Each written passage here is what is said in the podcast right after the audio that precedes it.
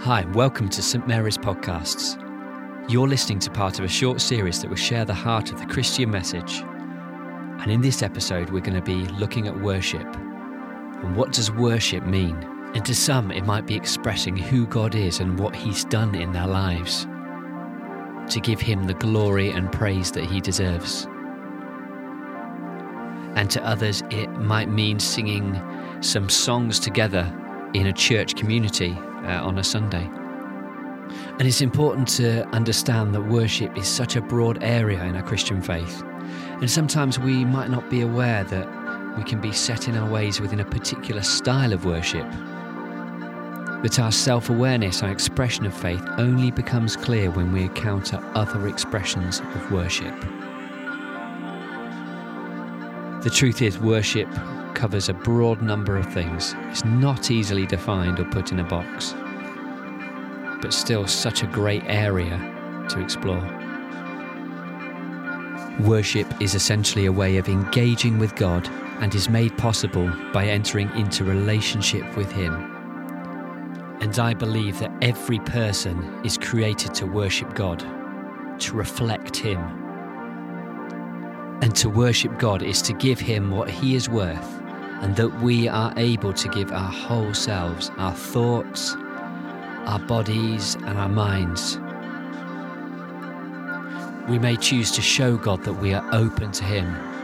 Perhaps we could stretch out our arms towards the heavens, or even kneel or bow before Him, acknowledging that God rules and reigns over all creation. We can worship Him anytime, anywhere, in our own personal space, there's something really significant about worshipping God in a gathered community of people, the church. To sing our praises to God, to speak them out, to shout them out, and call upon His name.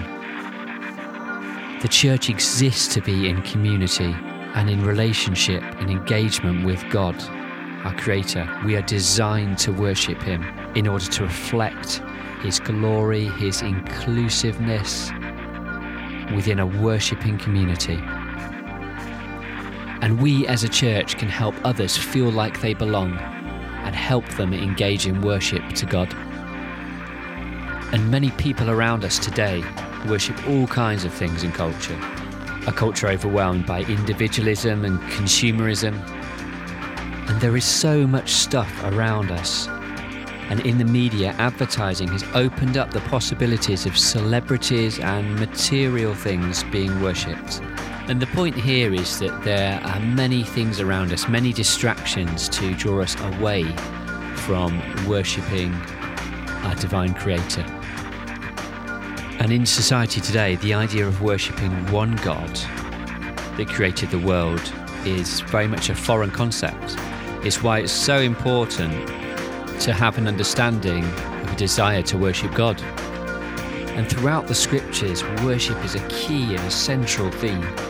And in the Old Testament, the worshippers in Israel discovered who God was to them.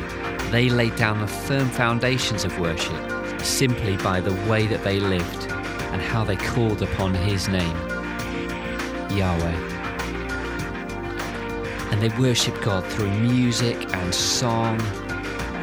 And it shaped the way that they understood God, that there was a hope and a promise after this earthly life. God also became a hope for the Israelites, promising to deliver them out of Exodus to the promised land. And more importantly, their worship to God allowed God to reveal himself to his people he spoke to the prophets, priests, and kings to demonstrate his faithfulness through their obedience to him. And in the Old Testament, the temple was solely the place to worship God. It was viewed as a connection between heaven and earth, where God manifests his glory by his kingly presence. And the good news for us now is that ever since God sent his Son Jesus Christ into the world, we are able to offer our worship to God through Jesus Christ and His Holy Spirit, anytime, anywhere. Jesus Christ became God in flesh, Emmanuel, God with us. And he comes to rule and reign his kingdom of heaven on earth and also in our hearts. And Jesus Christ came to be Lord of all people, so God's glory could be dwelt in the Son. And as the Old Testament temple was forsaken, Israel's new covenant in Jesus became the unity between Christ and his church, by which in Christ the Holy Spirit would now dwell in the new temple, the hearts of all men and women, and that's me and you. This means that Jesus is key, He is central to our worship, which means you and I can have access to the Father by His Holy Spirit. And the exciting news is it means we are able to freely worship God wherever we are, in the car or perhaps at home. And if we're able to do so, publicly declare His name. And the model of our worship can be based on the Trinity. So there's a unique relationship between Jesus Christ, the Son, and the Father, and the Holy Spirit. This becomes a great inspirational model for Christian worship as Christ devotes himself to life and ministry in communion with his Father and is guided by the Spirit. He reveals himself to humanity through his Spirit, which means we can all have access to the Father and worship him.